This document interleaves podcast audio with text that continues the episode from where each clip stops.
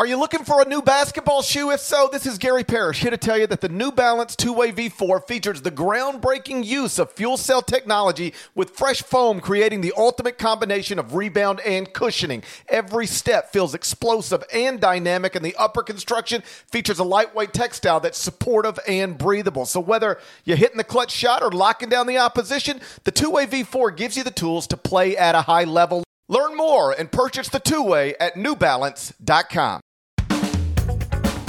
Hey there, it's Gary Parrish. It's Wednesday, October 20th, 2021. Welcome back to the CBS Sports Eye on College Basketball podcast, where we sometimes discuss camel fighting, dodo birds, and leaky black. Matt Norlander is here with me, and today we will be continuing our conference previews that we're publishing in alphabetical order. On Tuesday, we had like 29 minutes on the American Athletic Conference and six minutes on recovering the satellites. Today, we will turn our attention to the ACC and August and everything after. Dead leg, real quick.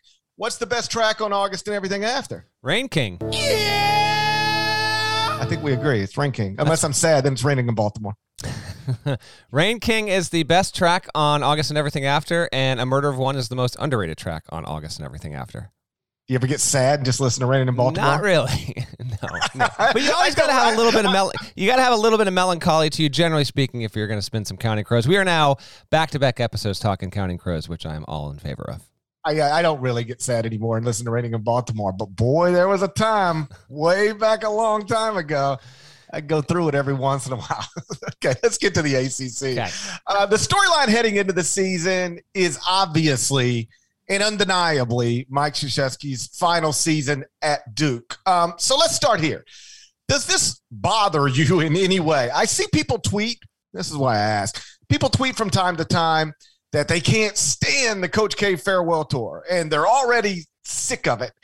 And I, I, I don't understand it. Like, what about the greatest coach in college basketball history, coaching one final season?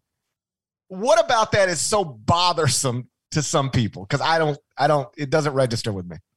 I'd actually like to hear from listeners on this. So if you want to, if you're someone that finds themselves in this particular group and you're not necessarily a born and bred Carolina fan where it's inside your your DNA, uh, I'd actually be interested to hear because I know there are people that that think this. We're on, you know, we're on October 19th, October 20th, October 21st here, and we've got plenty of time to go here. It's creeping up the season, but like we're still, you know, we're technically less than three weeks away, but this idea that people are already sick of it, uh, wait until we get to the first week of December, let alone once the NFL oh. season's done.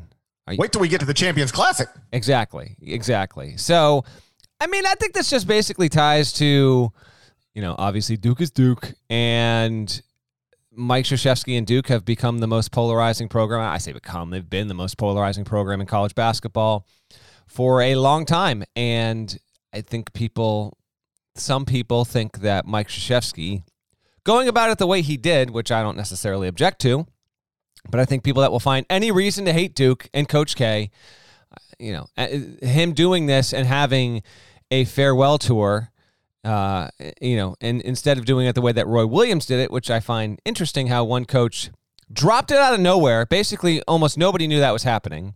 And then Mike Krzyzewski takes the opposite approach there it's just going to rub people the wrong way. And then when you consider that, uh, I think a lot of people have for a long time thought that ESPN, uh, given how many Duke basketball players have worked and work at that network, um, continue to you know uh, showcase that program and highlight that program and give more love to that program than any other. I think all of those factors add in, but at this stage, you know, I don't think it has much basis, but just wait. Just wait until we get into the season. And because uh, I do think I, I wrote this, I think in my preseason 50 things to know 50 days before the start of the season.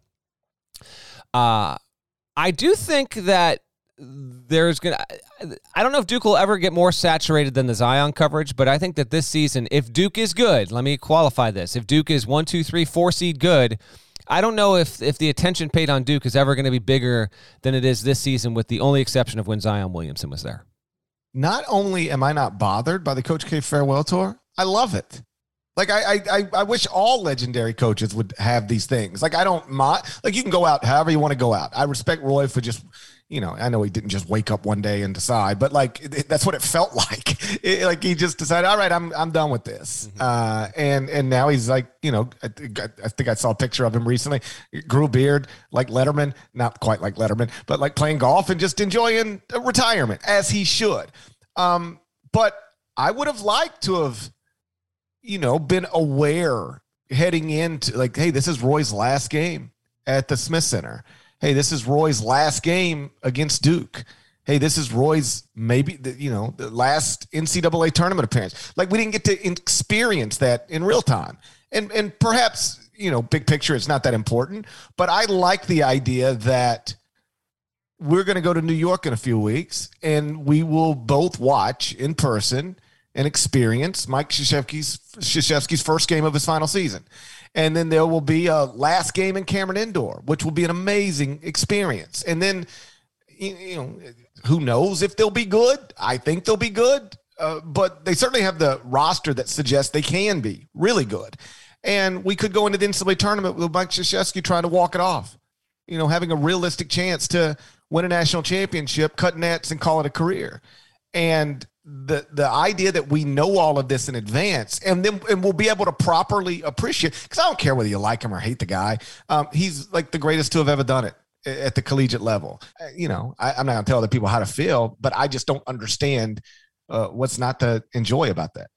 I mean, it's just Duke, man. People are gonna and people, you know, I'm not saying I'm not saying the majority, but I'm not breaking news here. There's just always been a certain faction of college basketball's fan base that has loved and embraced hating Duke, and so by attachment to that, Mike Krzyzewski, you, you stick around long enough, you're good. You're good for that long. You're great for that long. It's just you're going to bring about enemies, and now. Um, I think social media also just piles onto this because we're just going to see it more. You know, whether you use Twitter or you know TikTok, which I am not on, uh, or Instagram. However, you know, you're getting all that stuff. Um, reaction to it is more, you know, available to you and in your face than it ever has been before. But it'll be that'll be an interesting night. Uh, you know, a, a little less than three weeks from now, in that. Uh, the college football playoff rankings will come out as they always do between those two games of the Champions Classic. So that'll be a, you know, it's not the final one. I don't even think it's the first one. I think it's the second one. Um, that creates its own uh, section of headlines. But really, the biggest story in the sport that day, and probably the day before leading into it, will be the kick of the college basketball season. And then really it's just, you know, the first game for Mike Krzyzewski and what will be his final game of his career at the Garden against Kentucky. It'll be a it'll be a huge spectacle as it should be, and I'm eager to be there on hand with you and and you know be able to witness that and chronicle it and see see how it all kicks off. You know, we'll get more into this obviously as we get closer, but um, I just love the idea that those two schools playing after the season they had last year, and nothing's guaranteed we'll see if Duke can be, uh, you know, measurably better than the than the than the underwhelming and inconsistent group it was last year. I think where I might have a blind spot here, uh, you know, the reason I can't understand why people don't enjoy this um, as much as they seem to be, you know, in, in some cases bothered by it, is because I, I, don't hate teams. Like I'm a Mets fan, but I don't hate the Yankees. You hate and Marquette, that, right? You've always hated Marquette. yes, I've always hated Marquette. Okay so glad Dawson Garcia found a home in the ACC. Exactly. and we will get to Mr. No. Garcia, but I know what you're saying. You don't. Like, like uh, I, yeah. Well, some of it with the Yankees Mets stuff is uh, I didn't grow up in New York, so I wasn't surrounded by Yankees fans telling me the Mets suck all the time, right? So I I don't I'd never experienced that. But like um, the Braves are in the playoffs right now, and like their their their their best player is like from here. He, he went to high school 200 yards from my wife's store. Um, you know, like, and, and so I want, I would love to see him win a World Series. And I tweeted something along the lines, those lines the other night. Somebody was like, as a Mets fan, you can't be rooting for the Braves. And I'm like, I don't hate the Braves, even though the Braves have been torturing the Mets basically my entire adult life. Like, I don't hate teams. Um, so maybe that's it. Like, I can't understand why somebody would just hate Duke or hate Mike Krzyzewski because I don't, I don't hate any team. I hate the only thing I, I hate some fan bases. That's true. Some, but I, some. No, yeah, I, I, think some. by I think by the time we get to Valentine's Day, uh, there's no love loss, and and that some is most. Because you've been ranking teams daily for the entire season, and they've they've all found you. So yeah, but I think I, I really do think it's just some. Okay. I do hate some fan bases, but I don't hate any teams. I don't hate any things, and so maybe that's why I can't understand the hatred because I don't have hate in my heart. Except for some fan bases. Yeah, for some some fan bases. I'll text you which ones. We'll rank them later. So not only is Coach K the story heading into uh, this ACC season, he also is the man who has the best player and the team picked to finish first in the league. We're going to get into that next, but first, check this out. The all new Hyundai 2024 Santa Fe is equipped with everything you need to break free from the dull work week and embark on an adventurous weekend with your family. The Hyundai Santa Fe's features like available H-Track all-wheel drive, standard third row seating, available dual wireless charging pads. You've got the H-Track all-wheel drive so you can take on those dirt trails and kick up some mud, or the third row seating gets your whole family in to experience the thrill together. The dual wireless charging pads make sure that no one gets stuck in the great outdoors with a dead cell phone. Think about those adventurous activities you can do. Like me, taking a ski trip up with the family, maybe going on a camping expedition, anything and everything. Learn more about the all new Hyundai Santa Fe at HyundaiUSA.com. Call 562 314 4603 for complete details. Robert Half research indicates 9 out of 10 hiring managers are having difficulty hiring. If you have open roles, chances are you're feeling this too. That's why you need Robert Half. Our specialized recruiting professionals engage with our proprietary AI to connect businesses of all sizes with highly skilled talent in finance and accounting, technology, marketing and creative, legal, and administrative and customer support. At Robert Half, we know talent. Visit RobertHalf.com today. So the official ACC preseason poll was released this week. Duke was picked to win the conference. The predicted order to order to finish it, it is as follows: Number one, Duke. Duke picked to finish first, followed by Florida State at two, North Carolina at three, Virginia at four, Virginia Tech at five, Louisville at six, Syracuse at seven, Notre Dame at eight, NC State at nine, Georgia Tech 10, Clemson at 11, Miami at 12, Wake Forest at 13, Pitt at 14, and Boston College at 15. It's interesting. The top eight is the same as my top eight, just in a slightly different order. I have UNC second and FSU third instead of FSU second and UNC third. But I don't feel strongly about that. Like I have North Carolina 15th in my top 25 and one, Florida State 19th. So I have those teams pretty similar. And you can reasonably rank them in any order, uh, I think. So before we get into the rest of the ACC, and I promise we're going to get into the rest of the ACC, let's do focus on Duke and its chances of winning the league title. As you know, they lost uh, top two scores from last season early to the NBA draft. Matthew Hurt DJ Steward.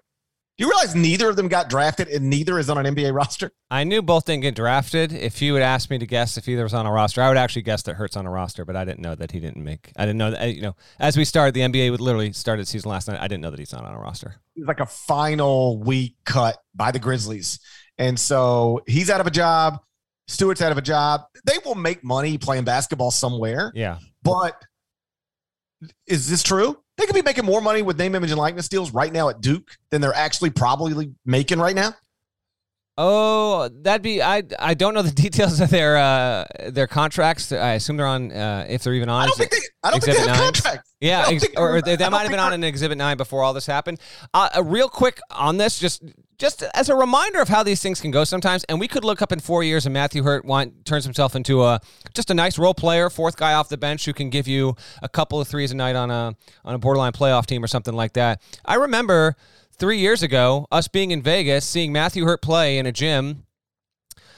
I want to say that was the first summer Penny was on the road but like Penny, Duke, a lot of schools were, were chasing him. And at the time, it was this idea that Matthew Hurt was the kind of player, you know, highly rated five star prospect, get to your school and really, you know, help push you toward like Final Four aspirations. Um, to go from that, which just wasn't that long ago, uh, and he was a nice player at Duke, uh, to now you look up and you see him, it's just, you know, there are plenty of other guys whose stories don't go this way, and I'm, I'm not saying this is the end of Matthew Hurt's career. It's not, but sometimes we really do look up and it's like, damn, I remember it feels like three and a half months ago when this guy was, you know, as as hot of a prospect for a, for a certain period of time in the summer as you could ever imagine, and it, it, making the NBA is really really hard, and sticking in the NBA is even harder. And um, you know, when you brought up Hurt in particular, that that kind of flashed in my mind. Well, you mentioned he could someday. We look up in four years, and he's like the fourth guy off the bench for a playoff contender. More likely, more likely, we never hear from him again. I mean, that like that. Boy, there's a big difference from being a, a, a really great college prospect and a really great NBA prospect. If you can't move your feet a certain way, it gets really hard for you to get to that league. And so, listen, I, I, am not ruling anything out. If you can shoot, um, you got a chance, and he can obviously shoot. But you know, it, it, being the opening week of the NBA season and him not being on a roster anywhere, and Steward neither, um, it just speaks to. I'm not saying they made bad decisions, but uh, you know, they, they left early for the NBA draft and then didn't get drafted. That's that's that's not ideal. Regardless, Duke brings back three of the top five scores. So scores three, four, and five. It's Wendell Moore, Jeremy Roach, Mark Williams. So those are three guys that average somewhere between seven and ten points per game, and and you know Moore and Roach averaged you know 27 minutes per game. Mark Williams was at 15.2, and then they're adding to that a recruiting class that is ranked number five in the country, according to 24 7 Sports, but it's the only class with three five star prospects. Like Memphis has the number one class, but it's got two five star prospects. Duke has three. Um, uh, Paolo Banchero, who is ranked second in the class, AJ Griffin, ranked 17th in the class, and then Trevor Keels, who is ranked 22nd in the class. So you've got three guys who were rotation players on what amounted to a bubble team last season back and then you add three five star freshmen, including the guy in Banchero, who I think is going to be the best freshman in college basketball, a first team All American, and the number one pick in the 2022 NBA draft. I'm not predicting Duke will win the national championship. If I can only take one team, I'll take Gonzaga. But I can absolutely see Duke competing for this national championship. And if you think Coach K's final season is a big story now, wait until he's going into the NCAA tournament, you know, theoretically with a one seed and a real chance to to cut nets on that first night, uh, Monday night in April. Then it becomes, you know, the biggest story in sports.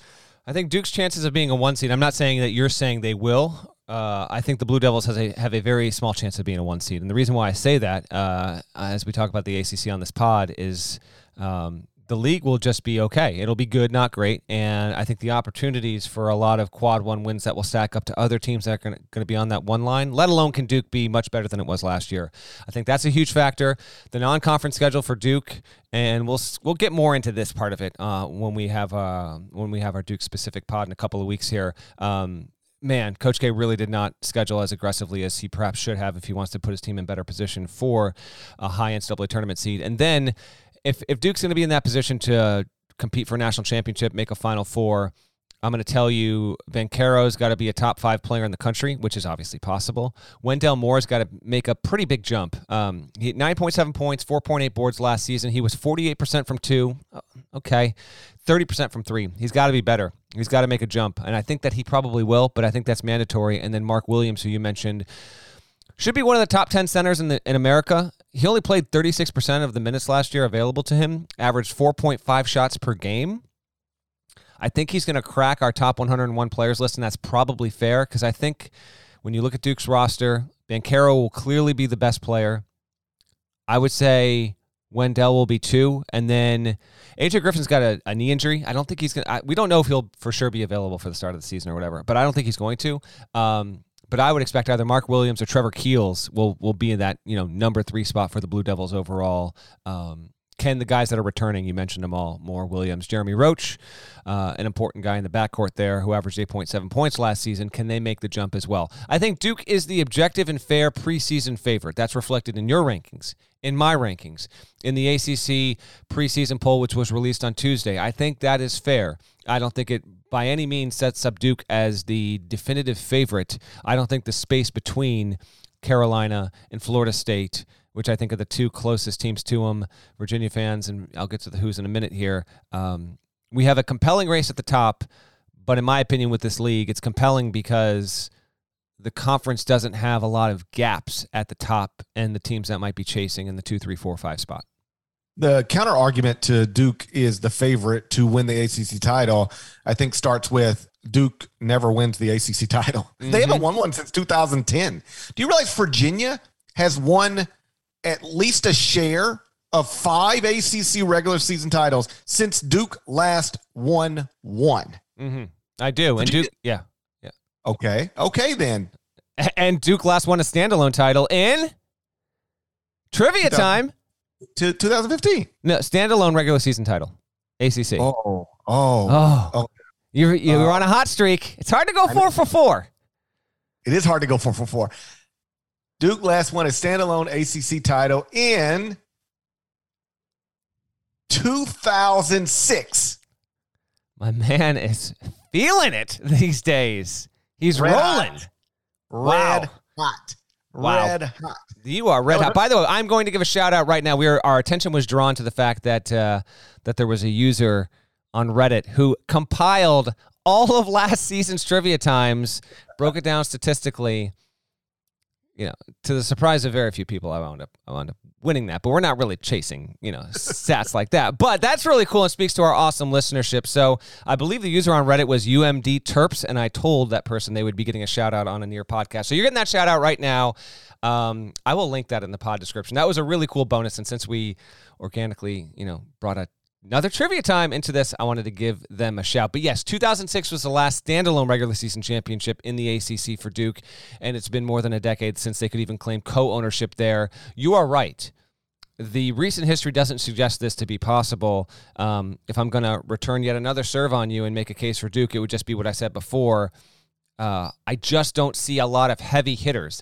National championship contenders, if you want to whittle that pool down to 8 to 10 to 12 teams, I think Duke is the only team from the ACC that's in that. And if you really wanted to make a case against Duke, I think you could have one there too. And if you did that, you might be saying, in essence, the ACC doesn't have a true national championship contender.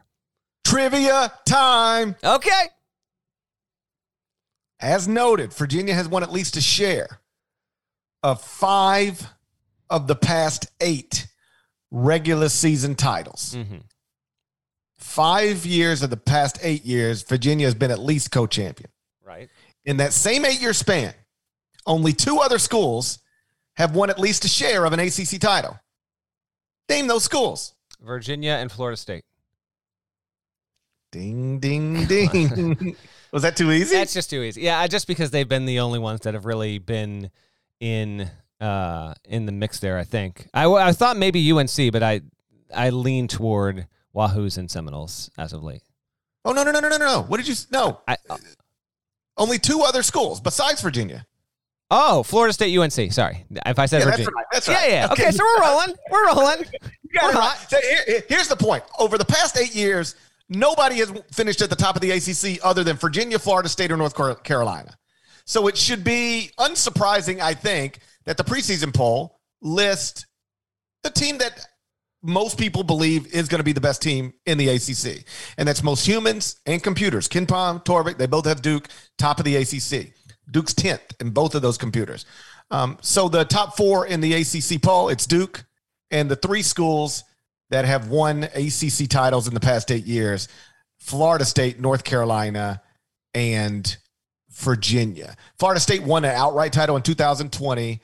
UNC won the outright in 2016 and 17, and then UNC shared it with UVA in 2019. And every other year is an outright Virginia um, is an outright Virginia regular season title.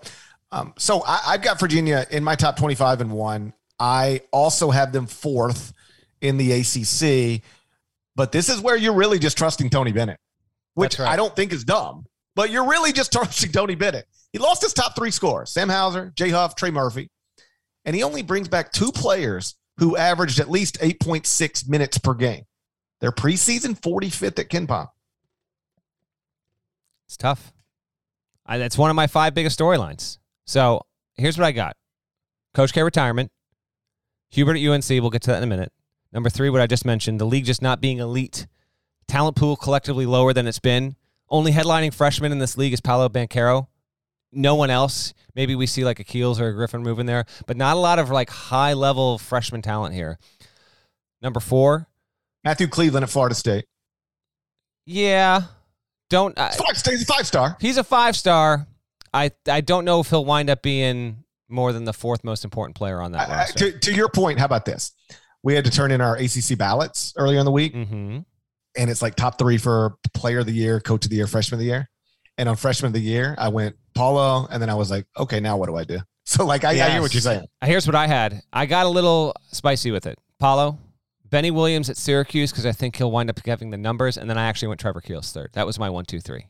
I thought about Cleveland, but eh, I just don't know if he'll have the numbers there. But exactly. I think I, I went Banchero, Cleveland, Griffin, I think, something yeah. like that. Storyline four, and then five is going to be Virginia. We can continue on that thread. You have Roy retire. K's going to retire. Who's next? Will we see Larrañaga retire at the end of the season? Jim Boeheim, is he going to continue to coach his kids and only his kids, or is he going to and retire? Is he going to continue on? Mike Brey is nearing the end of his contract. I don't think he'll be retiring after the end of this year. Although there is a thought that if Notre Dame really stinks, maybe they sever ties at the end of the season. I don't think Notre Dame's going to really stink. But the point is, another big storyline in the ACC this year is we're in the midst of some big changes. Not just the Hall of Fame legends, but some of the older established coaches that have been to Final Fours and done really good things in the tournament. Um, we'll see on that. And then my fifth storyline is I have it right here. Will Virginia have its worst team in almost a decade? I think from a talent perspective, if, if Virginia fans are really honest with themselves and look at this year's roster and compare it to basically every other roster since, you know, 12, 20, 12, 2013 and on, um, I think this could be the least talented that Virginia has had. Now, if it wasn't, if it was this roster and Tony Bennett wasn't coaching Virginia, then I would have had UVA easily outside my top 40. But I give Tony Bennett a whole hell of a lot of credit and the benefit of the doubt. I have UVA fourth. Um, but that will be something to keep an eye on. Kihei Clark returns. He averaged 9.5 points and 4.5 assists last season. He's probably Virginia's best player. They do bring in Jayden Gardner, who for his career the past three seasons at ECU, that's two straight podcasts. The East Carolina Pirates have been discussed on the Eye on College Basketball Podcast. Can almost guarantee that will not happen again for the next 10 years. Um, Jayden Gardner averaged 18 points and 8.7 boards with the Pirates and a really respectable 23.1 PER according to College Sports Reference. So he's going to get his, and then it's a matter of will it be Reece, Be- Reece Beekman who averaged you know less than five points in 29 minutes a game last season. There's a lot to be discovered there with Virginia, but I'm going to give them the benefit of the doubt. But to me, those are the five biggest storylines because Virginia almost always is, but this year it's more, you know, will this team again find a way? Are we going to look up you know, three fourths of the way through the league season, GP, and see the Cavaliers like tied for first with two other teams, which won't stun us. But at the same time, um, I do think there's a real possibility that we could see uh, the Cavs just wind up being six or seven in the league. There was a time when Bo Ryan was still coaching at Wisconsin when I just slotted Wisconsin into the preseason top 25 and one every year because they were always one of the 26 best teams in the country, regardless of whether it looked like they were going to be or not. It didn't matter who they were enrolling, who they were bringing back. They were always good. And I just, I think I even wrote about it. Like I will, I will always have Wisconsin in the preseason top 25 and one as long as Bo's the coach. And I, I did, I stood by that. And I feel the same way about Virginia. Now I've got them 26th, you know, I've got them at, at the, but I was like, they're, they're going to go in there because I trust Tony Bennett. And the reason you trust him is because Virginia's finished top 20 at KenPom in seven of the past eight seasons, top 10 in five of the past eight. But boy, when you look at the roster, I'll, I'll, put it this way. You take this roster, put it in different uniforms with a different coach, you ain't even looking at it. and so, and so if, if Virginia is good, it will be because of the guy on the sideline. But the guy on the sideline is great. So Virginia's probably got a chance to be good. Let's talk Carolina here. Hubert Davis, that's the, him coaching Carolina, clearly the number two storyline heading into the ACC this season. Um, Number six, by the way, is the fact that Leaky Black is back in a Tar Heel uniform. I think we all know that. So let's talk Leaky Black. But more, um, more importantly, I think the play of Armando Bacot, who averaged, you know, 12 and 8 last season, 47% from two point range. He only took one three. I think the plan is for him to step out and shoot a little bit more this season. We'll see if that winds up coming to be. Um, and then the play of Caleb Love, you know, highly touted point guard coming in, averaged 10.5 points, 3.6 assists, 3.1 turnovers per game. Shot just 35% from two and 27% from three. We mentioned Dawson, Dawson Garcia earlier. I think he's a really important second year player. Spent a year at Marquette. Then his coach gets fired. He makes his way down to Chapel Hill. I think he will be one of the top three players on this roster by the end of the season. We both have Carolina as um, a tournament team, a top 25 team, but we have to see how Hubert Davis is going to do with this. Um, what are your thoughts on the heels? And then, uh, you know, just broadly speaking, GP, expectations. For me, a lot of this depends on the play of Caleb Love at the point. For you, as you've assembled your rankings throughout the offseason, as we get ready to make the turn to November, um, what should Carolina fans be, I think, reasonably expecting in the first campaign under Hubert? I think they're going to be good. I, have got them second in the ACC, 15th in the top 25 and one. I like the roster. Like I look at Virginia's roster, I don't like it at all. I just like Tony. I don't like the roster. I like this roster. Bacot's good. Caleb Love should be good. RJ Davis, Kerwin Walton. I mean, that's that's that's four players there who average at least 20 minutes per game for a tournament team. We bring them all back. Add Dawson Garcia, uh, Brady Manek, mm-hmm. two impact transfers, and then you get Leaky Black back. Yeah. all jokes aside, he did take a little bit of a step back last he season. Did. It, no, it was. yeah. Points, assists, rebounds, all slightly down, but down. Minutes down, three point percentage down. He might need to be. You know what? He might be on the on the on the edge here of the intro of the podcast. I got to be honest. We need to have standards here. You know, he might need to step it up. I'm just saying. We we we need about Leaky needs a back a bounce back season. Hubert needs Leaky to have a bounce back season and by bounce back, I, I think I'm. Uh, what I really mean is breakthrough. Actually, just bouncing back to where he was even yeah. before last season, not that great. Yeah. so, like, let's have a let's have a breakthrough season because last season it was five point six point four point nine rebounds, two point four assists, in twenty seven point six minutes per game. So he plays a lot, just doesn't produce a lot. Although um, you know, he does things, you know, he, he, he adds value on the court other than, you know, those traditional statistics. But um, yeah, needs to needs to be obviously a little better, or we're just not going to have much opportunity to talk about him. And this is a place where we do we do like to sometimes talk about Leaky Black. That's correct. Um, let's do a quick tour on the top half of the league. So Florida State, Louisville, Virginia Tech, Syracuse. Here's what I here's how I'd say GP. Duke, UNC, FSU, UVA, Louisville, Virginia Tech. Those that's the group where I feel most comfortable if I'm projecting NCAA tournament teams. Those six from the ACC. I put Syracuse just a notch. I personally put them just a notch lower, and then almost on the its own tier. Um, and then I get to the rest of the league, which we can wrap the pod with in a minute. But um, FSU has Caleb Mills, who averaged 13 points in 39 career games, only played four games last season before bailing on Houston. They bring back Anthony Polite, who's a 10 and 5 guy who's going to need to make a jump. And then I think one of the big breakout players in the league this season will be RayQuan Evans. He only averaged five points in 19 minutes a game, but I think he is the breakout player in the conference who was there last season in the league and is going to return to the league this season. I, I do trust Leonard Hamilton here. So we both, again, we have UNC 2, FSU three. Um, don't forget, don't forget about Cam'Ron Fletcher. That's true. That's true. My man, my man had an outburst on the Kentucky sideline last season. Oh, he forgot ranked, about that. Ranked, ranked 68th in the class of 2020, and then mad he's not playing a lot at Kentucky. I know. What Dude, you if you're ranked outside of the top 65 and you go to Kentucky, you probably ain't playing a lot. I, we should have talked about this before you even enroll. That's how it is. But now he's going to try and find a, a career rediscovery under Leonard. So FSU there. Uh, I'll just real quick roll off Louisville and Virginia Tech. Give me your thoughts. Malik Williams, four five um, for the Cards, elite defender. Um, might be one of the three best defenders in the conference by the end of the season. Uh, redshirt sophomore for- forward Jae'Lyn Withers. He's probably the most talented player on the roster. Averaged 10 and almost 8 last season. Wing Samuell Williamson averaged 9 and 8. Um, I think he's going to get closer to, to getting to his ceiling. I like Louisville, but at the same time, man, um, they feel like an overall mystery to me, and I don't know if they have a guy guy to a closer, if you will. And then Virginia Tech, uh, getting no shortage of love. We talked about them on a recent pod as well. Keve Aluma, kind of a clear cut preseason top five guy in the league, 15 and 8 last season. Storm Murphy comes in as a 41% three point shooter, uh, played at Wofford under Mike Young, and then is going to tr- he transferred there this year. He averaged 18 points last season. And then Justin Mutts back as a 10 and 6 guy. Hokies are in a good spot again, and they've I think they've got to be pleased, and that fan base has to be pleased in this regard. Um, historically, not a good program when Buzz Williams got there. Buzz did turn it around, and then you hire Mike Young, who was riding uh, a long career at Wofford, but he was he had kind of hit his peak there. And to this point, the Virginia Tech has not dropped, and it doesn't look like it's going to drop this season.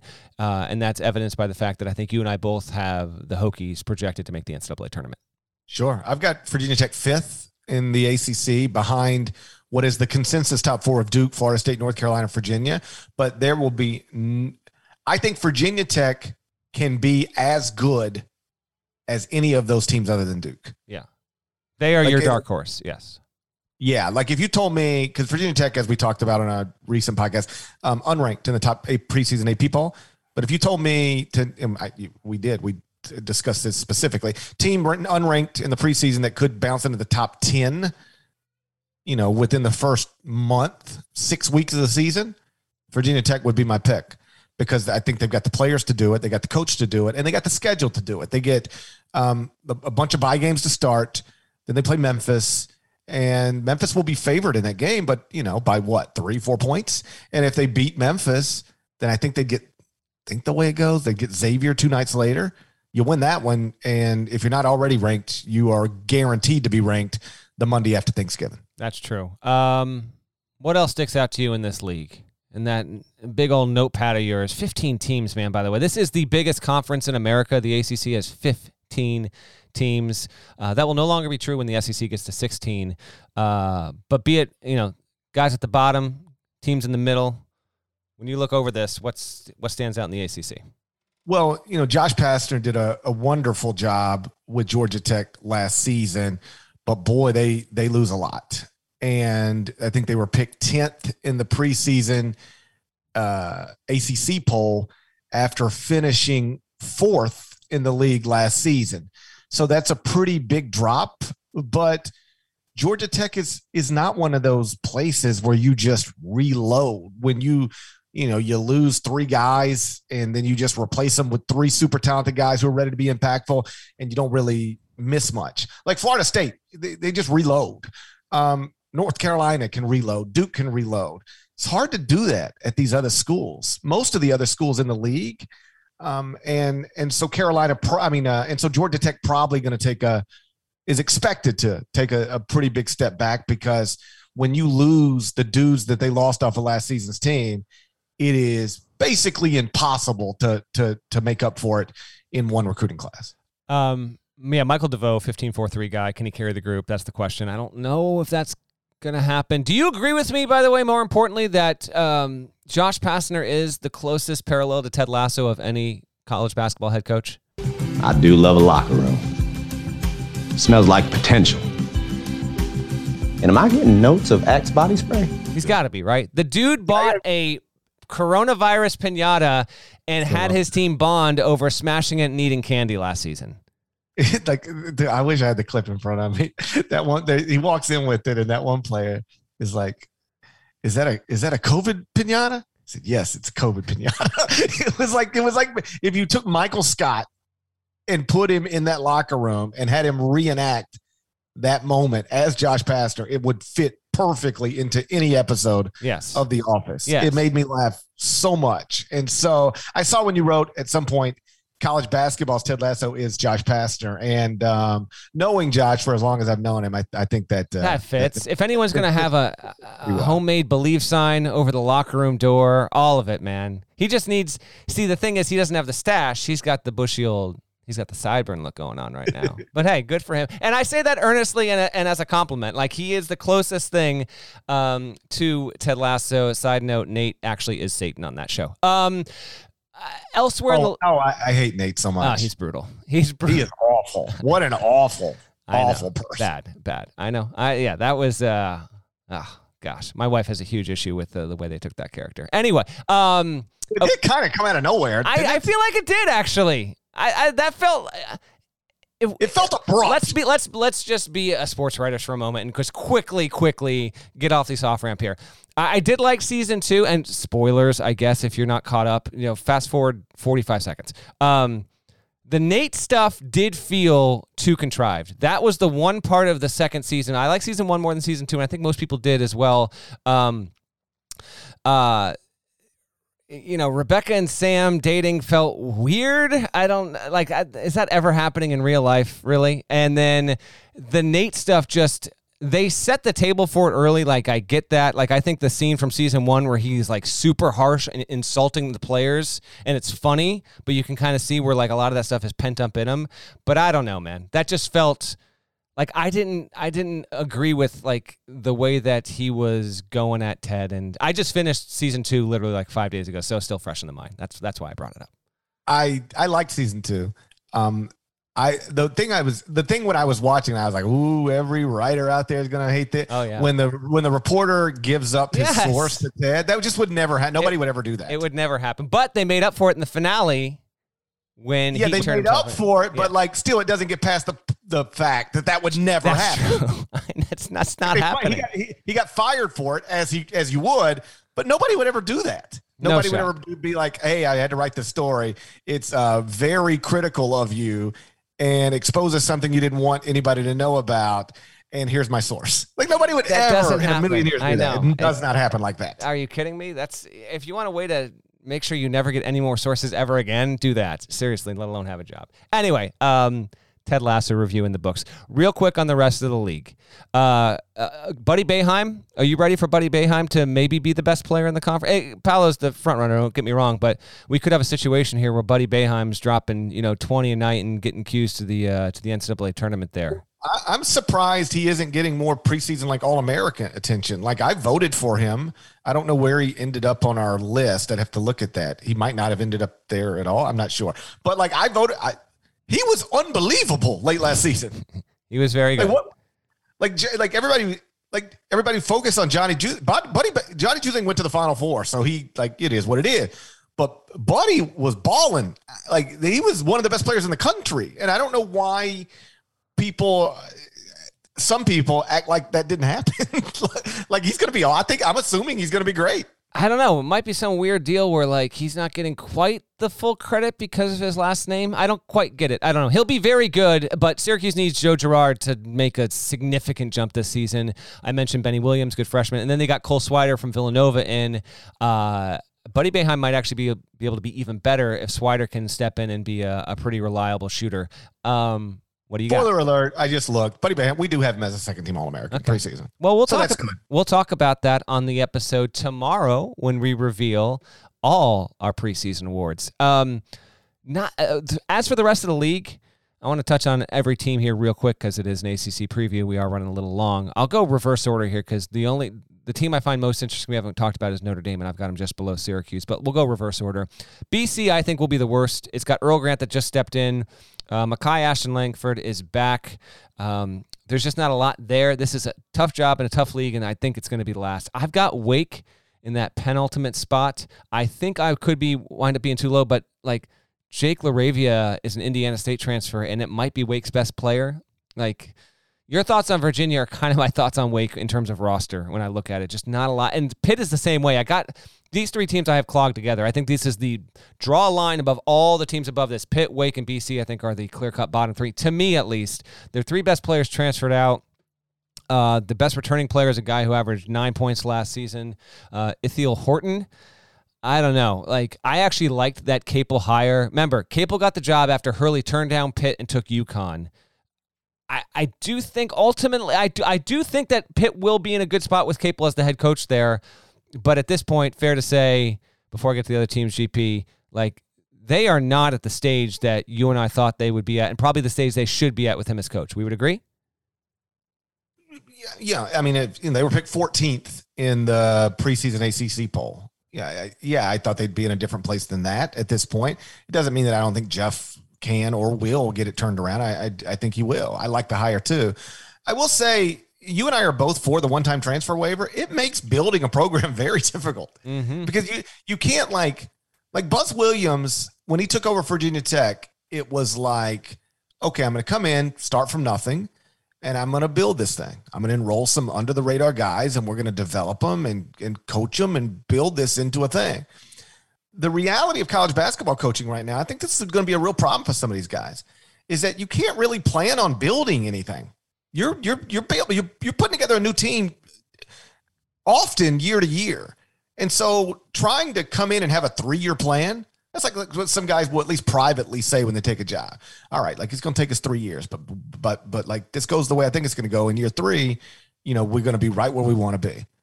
Well, these you don't have any idea what your roster is going to look like in three years, regardless of what your roster looks like right now. You have no, there is a, a chance that the roster you have right now, three years from now, no players, not zero carryover. And so you can't build. You just have to, you have to assemble year to year. And you have to do it at the same time. Duke and Carolina and Kentucky are trying to do the same thing you're doing. It's just, it's, all these guys make a lot of money. And so they're well compensated to do a hard job. But if you're in the bottom half of a league like this now, your job is really, really hard. Yeah, very hard. And those are going to be the bottom three teams, I think. Um, moving up, Miami. They've got a really, really good lead guard named Isaiah Wong, average 17 and 5, 5 being the rebounds and not the assists there. He's a really good player, preseason first team selection. Miami doesn't exactly get guys like that every single season in the ACC. So he's fun and worth watching. Uh, they've got uh, Kameron McGusty. And how about this? I'd love any listener input if anyone knows. Charlie Moore is on this roster. Charlie Moore started his career at Cal. Okay, let me see if I can go through it. Cal? Yes. Is this a trivia time? Mm, no, we'll just, this is a freebie. Okay, Cal, Kansas. That's right. How about let's start let's start first and we can initially committed to Josh Pastner at Memphis. All right? That's the, yes. Initially committed to Josh Pastner at Memphis. Josh goes to Georgia Tech. Charlie Moore's back on the market. Cal. Then yep. Kansas. That's right. Then DePaul. That's right. And now and, and now Miami. Miami. Yeah. I want to know how many other players playing this season are on their fourth team. I, I'm not even mad. It's impressive. So, uh, you know, just a, your Charlie Moore update. Like, he is the actual player where you get these, you know, like, Kihei Clark's been playing since he was with Ralph Sampson kind of deal, like all that typical stuff. Charlie Moore is actually that dude. He's been on all of these teams, although he hasn't been on teams that have found widespread success. But, uh, but good on him, man. He is he is getting the most out of his college experience. Uh, moving up, NC. Well, he, well, how about this? He committed to to Josh Pastner at Memphis. And Josh ain't been at Memphis since 2016. I know. He's going to be playing in 2022. It's, it's wild. Um, NC State has Manny Bates back. He's a great rim protector, efficient scorer. Sophomore point guard Cam Hayes is good. They got a freshman, uh, Terquavion. I know how much better that would be if it was Emoni Bates. it would.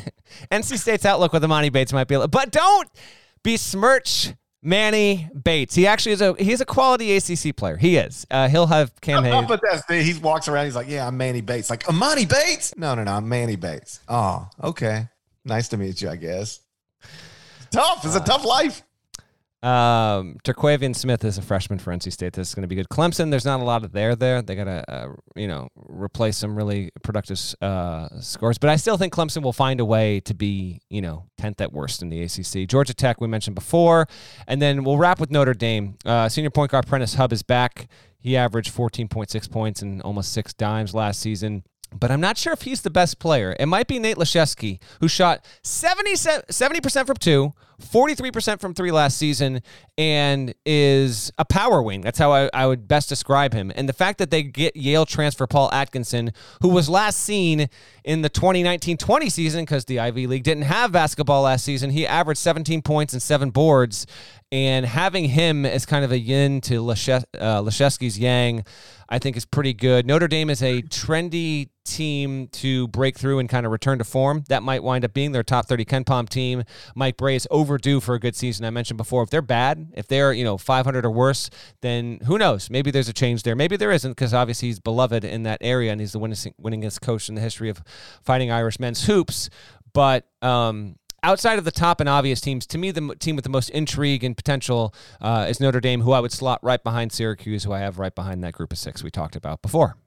Notre Dame 27th at KenPom behind only Duke, Florida State. So earlier I said there's a consensus top four, but that's mostly a consensus top four in the ACC among humans. KenPom's got Notre Dame in the top three, so it is at least expect. There's some evidence to support the idea that that maybe Mike Drew, uh, Mike Brey, Mike Drew, Mike Brey can actually have the bounce back season that uh, that he needs because he had that Notre Dame program operating consistently at a good level for a while, and uh, it's it's fallen off a little bit, but this might be the season uh, where where it bounces back. Shouts to Devin Downey. Shouts to Chester, South Carolina. Shouts to Patrick Fields, legend. Shouts to Larnell. And thank you guys and girls for listening. Once again to the Eye on College Basketball Podcast in the middle of the dumbest pandemic of my lifetime. Woo, it's getting dumber by the day. Do you see a football coach quit a three million? He got fired from a three million dollar a year job because he wouldn't take a shot like billions of people have already taken. I, I, thankful we don't have a coach in men's college basketball. That's at least to our knowledge. Maybe there's a rogue one out there, but I don't think so. But thankfully, there's not a coach out there doing the same thing because this this this has been it hasn't dominated college football coverage, but it's been obviously a, a, very heavy story of interest. But imagine Imagine walking away from more than $3 million a year because you wouldn't take a shot that almost 3 billion people on the planet have taken. I would let you give a Pfizer shot directly into my pupil for $3 million right now. But I would also take any shot, other than a lethal injection. I would take any shot to keep my $3 million a year job. What are we doing? Like you said, dumbest. dumbest. It's the dumbest pandemic ever. There's no getting around it. If you haven't subscribed yet, please go subscribe anywhere you subscribe to podcasts, including Apple Podcasts. We'd appreciate it while you're there. Uh, rate it, review it, five stars, nice comments. We will talk to you again tomorrow. Till then, take care.